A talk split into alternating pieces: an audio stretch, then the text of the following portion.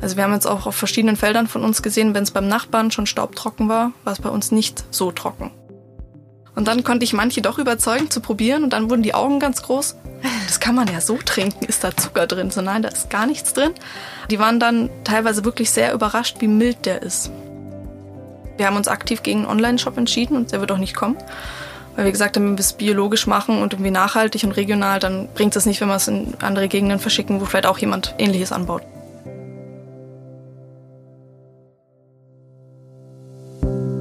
Der Allgäu-Podcast mit Erika Oligunde Dill.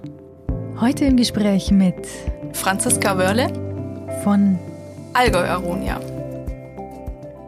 In der heutigen Folge spreche ich mit dieser jungen Allgäuerin über die Vorzüge der Aronia-Beere, über den nachhaltigen Umgang mit Ackerland und über die Herausforderungen, die es so mit sich bringt, wenn man gemeinsam mit dem Vater ein Unternehmen gründet. Viel Spaß bei der Folge! Franzi, herzlich willkommen in dem Podcast. Hallo, freut mich, dass ich da bin. Wenn man dich vor, sagen wir mal, 10 Jahren gefragt hätte, ob du in die Landwirtschaft gehst, was hättest du gedacht? Ach, das ist eine gute Frage.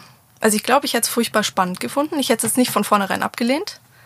Aber ich glaube, ich hätte mir da schon gedacht, nicht so konventionell, wie es jetzt jeder macht. Also das ist so das klassische Modell, vom, wie es im Allgäu so läuft, das hätte ich jetzt nicht gehabt. Viele Tiere hätte ich mir durchaus vorstellen können. Aber ja, wahrscheinlich nicht klassisch, glaube ich. Aber du kommst von einem landwirtschaftlichen Betrieb? Ja und nein quasi. Wir hatten früher den Hof noch im Dorf drin, auch mit Milchvieh und allem drum und dran, wie man es halt so hat, aber sehr, sehr klein. Und als ich noch ganz klein war, hatten wir zum Schluss 2 Kühe noch. Die hat noch ihren eigenen Namen, also es war so Auslauf mit eigenem Essen, Weihnachtsbaum, allem drum und dran. Aktiv weiß ich davon nicht mehr viel und dann hat es mein Vater auch aufgegeben. Und dann schlussendlich wurde eigentlich alles verpachtet. Wir sind dann zwar hier in den Aussiedlerhof rausgezogen, haben hier gebaut. Deswegen irgendwo war es schon immer da, dass wir eigentlich Flächen haben und das, was da ist und auch ums Haus rum. Aber es war eben alles verpachtet, also nicht aktiv. Ende der 90er haben wir eben noch Hanf angebaut, das weiß ich noch. Aber dann war es eigentlich auch still, weil dann hat mein Vater das eigentlich wirklich quasi zur Seite gelegt, hat sich einen ganz normalen Job zugewendet und deswegen komme ich da schon her, aber irgendwie auch nicht.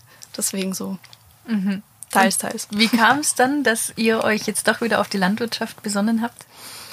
Und zwar, mein Vater ist eben eigentlich auch gelernter Bauer und das war auch immer was ihm sehr Spaß gemacht hat. Also eigentlich ist das auch so sein Traumberuf gewesen, draußen zu sein und zwischenzeitlich ist er LKW gefahren. Auch bis vor kurzem noch. Und der Job hat ihm immer weniger Spaß gemacht. Also früher war es eigentlich noch ein ganz schöner Beruf, hat er gemeint. Aber das wurde immer stressiger und immer schlimmer. Und das fand er eigentlich, ja, es hat ihn jetzt nicht sonderlich erfüllt. Und mit dem Hanf haben sie es eben damals schon probiert, auch sich eine Nische irgendwie zu suchen. Weil mein Vater schon gesagt hat, ganz normal hier mit Milchvieh keine Chance mehr. Auch wenn es seine Lieblingstiere sind, aber er hat gesagt, no way. Und da hat er halt immer eine Nische gesucht. Wir waren auch immer schon ein bisschen die im Dorf, die so ein bisschen anders drauf sind und irgendwas Komisches machen aus Sicht der anderen. Genau, und dann ist es eigentlich gekommen, weil mein Vater ist Diabetiker. Und da ist ja mit Fruchtsäften eher ein bisschen schwierig mit Zuckergehalt und wie sie einzuschätzen sind. Und im Internet ist meine Mutter dann auf die Aronia-Beeren gestoßen. Weil der Saft besteht zum großen Teil aus Sorbit, das ist so ein Austauschzucker und der wirkt sich nicht so auf den Blutzuckerspiegel aus. Und ist halt sonst auch recht gesund und haben wir halt einfach mal im Reformhaus gekauft. Das hat meinem Vater dann auch ganz gut geschmeckt. Oder uns allen eigentlich. Und dann hat er sich eben aus landwirtschaftlicher Sicht mal mit den Pflanzen beschäftigt und die haben ihn dann so überzeugt, wo er gemeint hat, so ja, das wäre doch vielleicht genau die Nische eigentlich für uns. Probieren wir es doch mal aus. Und dann haben wir 2013 das erste Feld angepflanzt und mal geschaut, wie es so läuft. Und wie lief es so? Eigentlich so ganz gut. Also sie machen einem den Bioanbau schon relativ leicht, aber es war natürlich schon so ein Schritt, man kann fast niemanden fragen, was man damit macht. Wir waren noch im bayerischen Allgäu die Ersten. Und da sind halt einfach so wenig Erfahrungswerte da und wir haben vieles ausprobiert, es hat vieles nicht funktioniert, aber wir haben halt viel dazugelernt. Aber war halt schon auch eher spannend. Aber ihr seid dabei geblieben. Wir sind dabei geblieben, ja. Was sind die Vorzüge von der Aronia-Beere? Eigentlich ist sie sehr vielfältig auch von den Vorteilen her. Zum einen hat sie von den Vitaminen am meisten Vitamin C. Kann der Körper auch besser aufnehmen in der Kombination.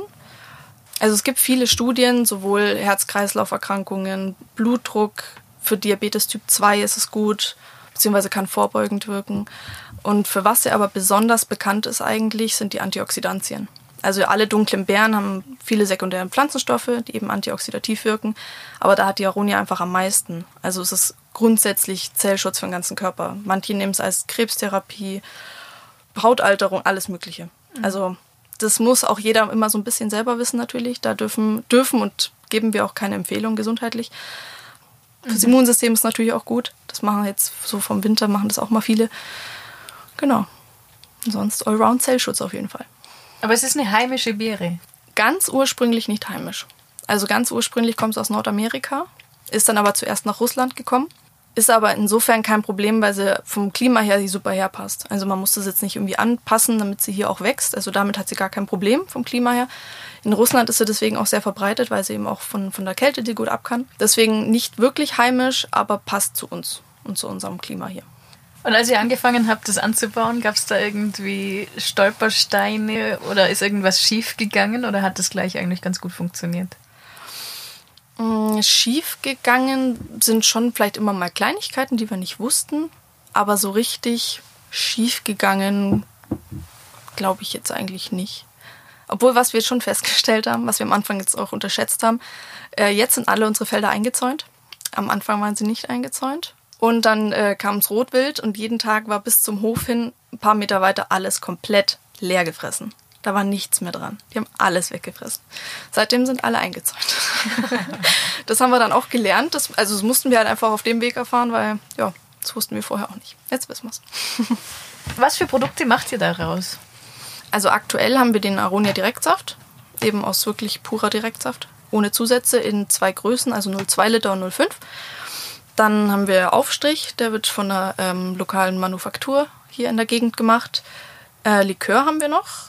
Und Aronia Pulver. Also da sind quasi die Schalenteile drin, die im Saft fehlen. Aber da sind ja auch überwiegend viele wichtige Stoffe drin, gesundheitsfördernde, dass man das noch nutzt. Genau, getrocknete Beeren kommen eventuell jetzt in kleinerer Menge noch dazu. Schauen wir mal, wie das so läuft. Ansonsten haben wir sogar noch Buchweizen. Im Moment ganzen Buchweizen geschrotet und da ist Mehl. Und sonst sind noch ein paar Produkte in Planung. Zum Beispiel Aronia Essig nächstes Jahr und Aronia Wein. Da sind wir schon ganz gespannt. Und vielleicht noch ein paar andere, ganz andere Versuche. Schauen wir mal. Wie muss man sich das vorstellen? Wie kommt ihr auf diese Ideen? Also sitzt du da mit deinem Papa irgendwie zusammen am Tisch und brainstormt? Oder habt ihr irgendwie ein Aronia-Netzwerk? Oder wie läuft sowas ab? Ja, zum Teil haben wir uns wirklich hingesetzt und ein bisschen mal geguckt, was können wir noch so machen. Weil irgendwann kam mein Vater schon mal ums Eck, so ja, wollen wir jetzt eigentlich noch ein bisschen was anderes machen, uns ein bisschen breiter aufstellen. Und vieles kam natürlich auch, wenn man sich privat mit Ernährung beschäftigt, kommt man auf viele andere Sachen. Nicht jetzt so der klassische Weizen irgendwie, sondern gibt es da vielleicht noch Alternativen, sowohl was halt auch gesünder ist vielleicht oder was es halt hier auch nicht so viel gibt. Und mit Freunden haben wir uns auch viel zusammengesetzt, die da auch auf der Ernährungsschiene ziemlich erfahren sind, sage ich mal. Haben auch gemeint, ja, wie wär's denn damit? Wollt ihr das nicht mal probieren oder sowas? Und ja, also mal so kommen wir von der einen zur anderen Idee. Es stehen noch viele auf einer To-Do-Liste. Aber damals auch gemerkt, man muss sich erstmal damit befassen. Wächst es bei uns? Brauchen wir Spezialmaschinen dafür und sowas? Aber wir haben schon mal viel Input mit reingenommen. Mein Freund zum Beispiel hat Amaranth vorgeschlagen dieses Jahr. Da haben wir mal einen Versuchsstreifen angesät und so, da sind wir schon auch offen. Genau, jetzt hast du den Amaranth schon angesprochen. Mir wurde auch gesagt, dass ihr Quinoa auch schon versucht habt. Habt ihr irgendein Faible für Superfoods oder wie kommt es dazu? Scheinbar. Also nicht nur, also wir haben zum Beispiel auch Waldstauden, Roggen angebaut. Das ist jetzt nicht so das klassische Superfood. Aber ja, zum Beispiel beim Amaranth und beim Quinoa war es auch so ein bisschen... ja, wahrscheinlich so ein bisschen Idealismus auch dahinter, weil das sind auch Sachen, die schmecken natürlich super gut. Ich esse es auch gern, aber ich bin halt auch dafür, beim Einkaufen schaue ich extrem, wo kommt es her? Wenn es von arg weit wegkommt, muss das sein, muss ich mir das jetzt kaufen? Gibt es das nicht auch irgendwie regional oder regionale Variante? Und deswegen haben wir auch mal geschaut, ursprünglich kommt das ja auch nicht von hier. Aber wenn es hier wächst, haben wir uns gedacht, kann man das vielleicht auch da irgendwas für die Umwelt tun, dass die Leute das nicht importiert kaufen müssen, sondern vielleicht auch von hier kaufen können. Und da haben wir eben den Amaranthstreifen probiert, Quinoa auch. Das ist aber leider in die Hose gegangen. Weil ist das wild gekommen oder wer kam dieses Mal? Nee, diesmal war es unser Fehler. Und zwar, wir haben kein Saatgut hergekriegt auf die Schnelle. Und dann sind Freunde von uns gekommen, so ja, haben uns quasi ihr großes Glas gebracht. Da war aber die Frage, ist der keimfähig oder ist das nicht? Er war es nicht. Es ist einfach nichts gekommen. Aber das war halt einfach, wo wir gesagt haben, die Fläche ist vorbereitet, 50-50 Chance. Und was anderes, sonst hätten wir auf die Schnelle kein Saatgut bekommen. Deswegen Wurde halt nichts, aber drüber ist der Amaranth was geworden. Die Süßlupine leider auch nicht, da war das Unkraut schneller. Aber da haben wir jetzt auch vielleicht eine Lösung fürs nächste Jahr. Aber die kam leider auch ein bisschen zu spät. Jetzt hast du gerade eben den Waldstaudenroggen. Mhm. Ich oute mich als nichtswissender Waldstauden-Nichtkenner. Wie kommt man da drauf und was ist das? Ich bin mir jetzt gar nicht mehr sicher. Ich glaube, mein Vater ist durch ein Buch drauf gekommen, so vergessene Getreidesorten. Weil das ist auch noch vielleicht so eine Richtung, dass man vielleicht auch alte Sachen, die früher ganz gang und gäbe waren, in der Region auch, dass man die wieder ein bisschen ausbuddelt. Weil meistens sind Saaren nicht so überzüchtet, nicht so anfällig. Und es hat wahrscheinlich auch so seinen Sinn gehabt. Und dass man das alles so wieder ein bisschen wiederbelebt. Und ich glaube, das war dann so seine Idee, den mal anzubauen. Ist auch recht besonders. Zum Beispiel haben wir dieses Jahr zum ersten Mal Waldstaudenroggenheu gehabt. Und da schaut einen auch erstmal jeder an, wie Heu. Meinst du Stroh oder so? Aber nein, tatsächlich Heu. Weil der Waldstaudenroggen ist nicht einjährig. Das heißt, wenn man den sät, kommt er erstmal, sieht ein bisschen ähnlich aus wie Gras. Und bevor er Ähren schiebt, kann man ihn einfach ganz normal mähen. Und da kann man es rauszögern. Der ist mindestens zweijährig, wenn nicht sogar, je nachdem, wie lange man es zieht und wie viel Schnitte man macht. Genau, deswegen ist es auch ein bisschen was Besonderes. Deswegen gibt es jetzt Waldstaudenroggenheu. Für was kann man das verwenden? Ein ganz normales Tierfutter. Also wir haben es jetzt auch tatsächlich analysieren lassen im Labor. Das werden wir jetzt wahrscheinlich mit so gut wie allen Produkten machen, um einfach auch mal zu wissen, was so drin ist. Und beim Waldstaudenroggenheu war es eben auch so, wir haben es halt auch zum ersten Mal gemacht. Und das ist jetzt klar, sowohl für Pferdebesitzer vielleicht oder auch für Kleintiere. Und da wollten wir halt auch unseren Kunden auch wirklich was an die Hand geben, wo man sagen kann, also sind gerade noch dabei, eine Gegenüberstellung zu machen. Werte, Nährwerte, normales Heu, Waldstaudenroggenheu, dass sie halt auch das Beste für ihr Tier aussuchen können und auch eine Basis haben, wo sie es entscheiden können. Weil wir können jetzt auch nichts verkaufen und zu sagen, ja, das ist bestimmt nährstoffreicher, genau wissen wir es aber jetzt auch nicht. Und deswegen haben wir es jetzt mal untersuchen lassen und ich glaube, also das, was ich bis jetzt gesehen habe, das ist diese Woche gekommen. Die Analyse scheint es in manchen Punkten wirklich auch von den Nährwerten her besser zu sein als normales Heu. Deswegen, genau. Wenn du das Verkaufen schon ansprichst, wie bringt ihr eure Produkte an die Kunden? Also jetzt habt ihr ja offensichtlich nicht nur Menschen als Endverbraucher, sondern auch Tiere. Das sind ja zwei völlig verschiedene Verkaufsrichtungen wahrscheinlich. Ja, also das Heu ist auch jetzt, haben wir so aktiv noch nicht verkauft, weil wir jetzt auf die Analyse noch warten wollten und das jetzt so ein bisschen aufbereiten wollen. Aber das wird mal vielleicht abgepackt in kleineren Größen für Kleintiere vielleicht auch anbieten. Da haben wir so ein paar Landmärkte hier in der Gegend, wenn die Interesse haben. Und ansonsten, natürlich können sie auch ganze Ballen, ist vielleicht eher was dann für Pferdebesitzer. Aber wie gesagt, da müssen wir uns noch ein bisschen genauer mit befassen, wenn das dann alles, die Infos alle stehen. Und wo verkauft ihr eure Produkte für die Menschen? Die normalen, in Anführungsstrichen. Also wir haben uns auf jeden Fall die Grenze gesetzt, wir möchten es auf jeden Fall regional verkaufen. Deswegen, wir haben uns aktiv gegen einen Online-Shop entschieden und der wird auch nicht kommen. Weil wir gesagt haben, wenn wir es biologisch machen und irgendwie nachhaltig und regional, dann bringt es nicht, wenn wir es in andere Gegenden verschicken, wo vielleicht auch jemand Ähnliches anbaut. Genau, also wir haben verschiedene Partnerläden hier in der Region. Die beliefern wir auch alle persönlich. Schauen halt immer, dass die Routen halt Sinn ergeben. Also wenn einer in die Richtung bestellt, werden alle anderen angefragt, damit es sich halt auch ökologisch lohnt, da loszufahren. Ab Hof kann man bei uns auch einkaufen. Das Problem ist nur, also wir haben jetzt nicht direkt einen Hofladen mit Öffnungszeiten, weil wir einfach so unterschiedlich da sind, das könnten wir jetzt nicht garantieren. Aber also am Wochenende oder Abend ist die Wahrscheinlichkeit groß, dass jemand da ist. Ansonsten gibt es auch schon viele, die sprechen sich einfach vorher mit uns ab. Wie sieht's aus? Wann seid ihr da? Können wir vorbeikommen? Dann ist es so natürlich auch kein Problem. Und sonst versuchen wir es schon auch auf Märkte zu gehen, wenn es die Zeit halt zulässt. Und dann so auch direkt einen Mann zu bringen. Nochmal auf euch als Gespann von Vater und Tochter. Was sind da so die Herausforderungen? Darf ich mal so ganz offen fragen? Ja, natürlich. Ja, das ist jetzt eine gute Frage. Also Herausforderung vielleicht in dem Sinn. Mein Vater lehnt eigentlich alles ab, was so mit Social Media, Design, Webseite, das sind alles so Sachen, wo er sagt, das so ungefähr, das ist mir wurscht, das machst du schon. Mir ist es eh wurscht, ich habe eh keinen Geschmack, wo ich jetzt nicht zustimme. Aber das ist so nicht seine Welt, damit möchte er sich jetzt auch nicht beschäftigen. Und das ist so mein Ding. Also das sind dann schon, das ist auch manchmal vielleicht schwierig, so eine Einschätzung zu kriegen, was immer heißt, ja, was mir gefällt, gefällt den meisten wahrscheinlich nicht. Ich habe da eh eine andere Meinung.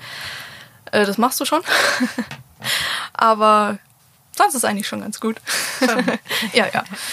Und das heißt, du übernimmst das Marketing und den Vertrieb, so wie das klingt, und das Design, oder? Und er macht den Anbau, oder wie ist das bei euch verteilt? So ungefähr, also was ich leider auch sehr schade finde. Also ich wäre gern eigentlich mehr draußen, weil A, muss ich es früher oder später sowieso komplett lernen. Also ich mache schon auch mit, ich mulch auch mal oder hack oder irgendwas.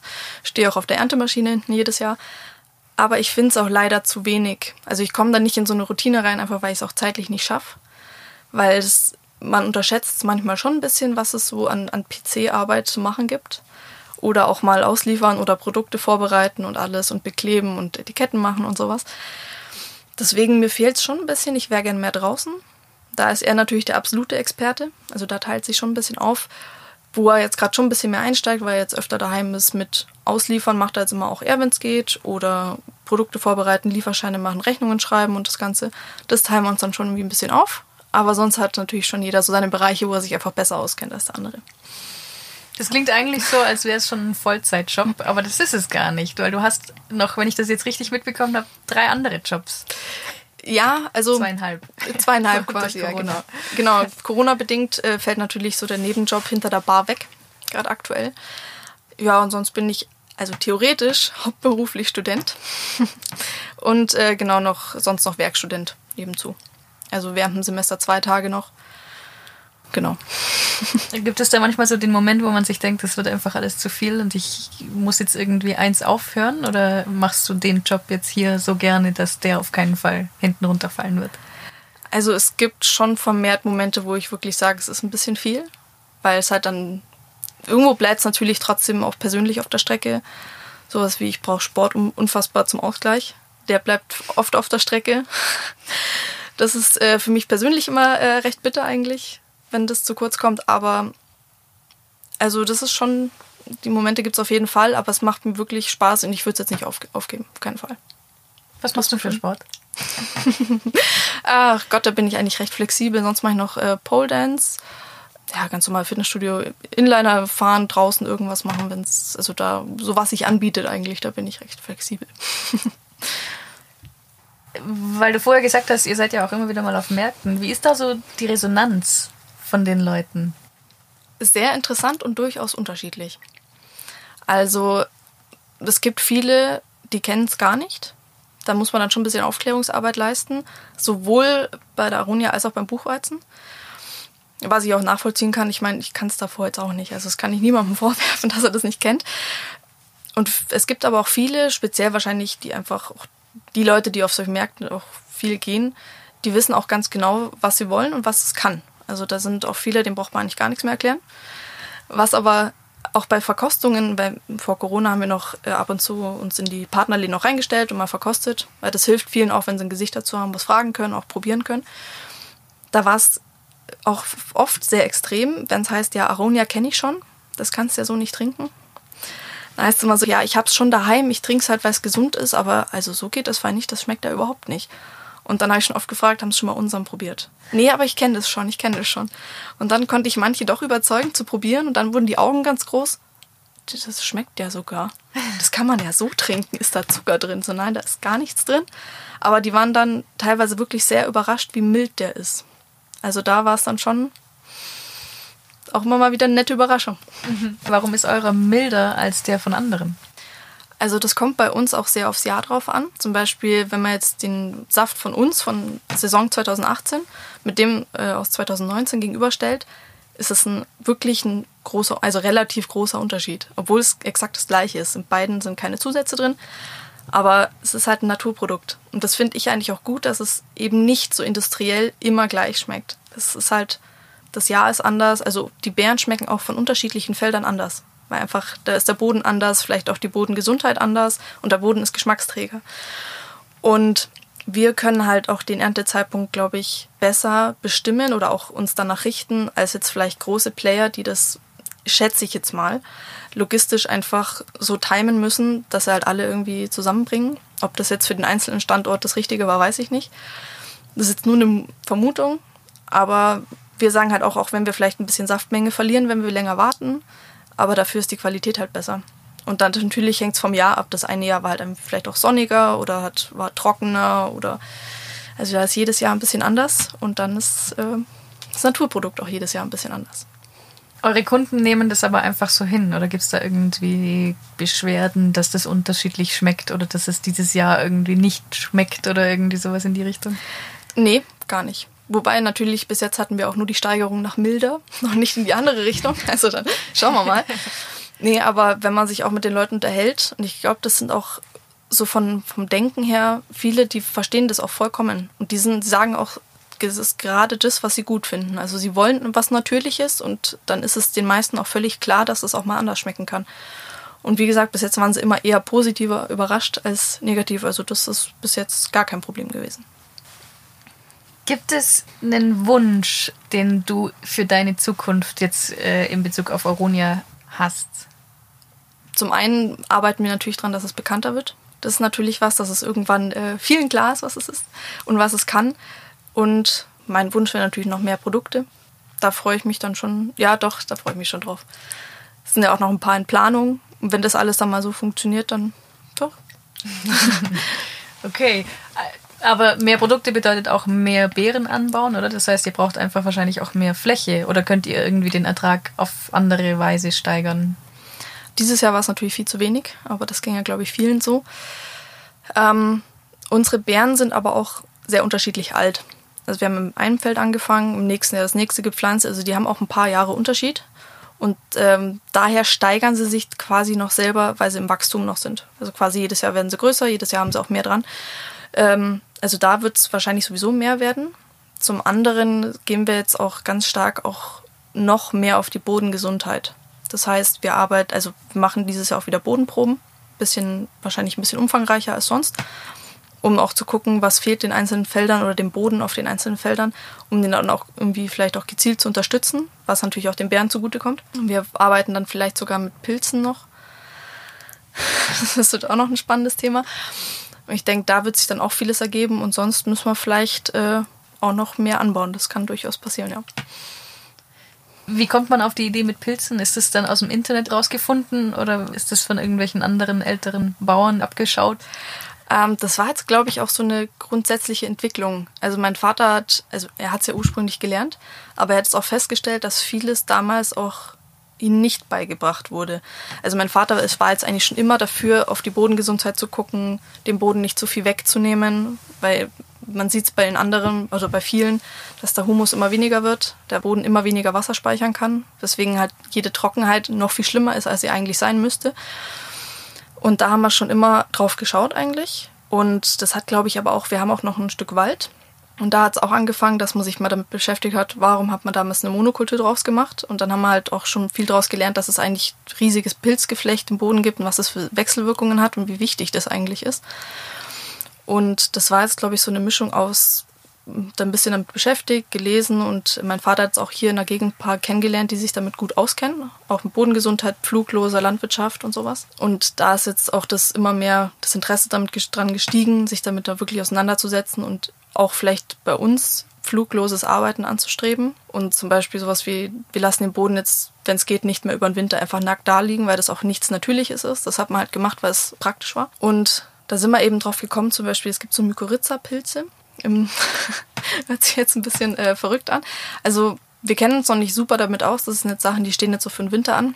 Da könnte man dem Boden halt auch unfassbar helfen. Das ist dann, da gibt es auch unterschiedliche Arten und also je nachdem, was man auch anbaut, braucht man quasi die richtigen Pilzgeflechte dafür. Und die würden dann in Symbiose eingehen, also dass sie sich gegenseitig helfen. Die Pilze spalten dann Nährstoffe im Boden auf, die für die Pflanzen so nicht erreichbar sind. Damit ist auch viel größere Fläche erreichbar, Wasseraufnahme ist besser und dafür geben die aber Kohlenhydrate an die Pilze ab. Und eigentlich ist das auch ein Pilz, der ursprünglich im Boden vorkommt. Aber wenn man den Boden, sage ich jetzt mal in Anführungsstrichen, misshandelt, kann es halt auch passieren, dass er entweder weniger wird oder gar nicht mehr da ist. Und da versuchen wir jetzt alles wieder ein bisschen aufzuarbeiten und dem Boden mal wieder ein bisschen zu helfen, sich ein bisschen zu erholen, was wir aber auch bei den Aronia-Feldern tatsächlich schon gesehen haben. Also wir haben jetzt auch auf verschiedenen Feldern von uns gesehen, wenn es beim Nachbarn schon staubtrocken war es bei uns nicht so trocken, weil er sich einfach schon ein bisschen erholen konnte. Es ist noch ein langer Weg vor uns, weil einfach die letzten Jahrzehnte halt schon, glaube ich, gut gekostet haben in der Hinsicht, aber versuchen wir jetzt ein bisschen was wieder gut zu machen.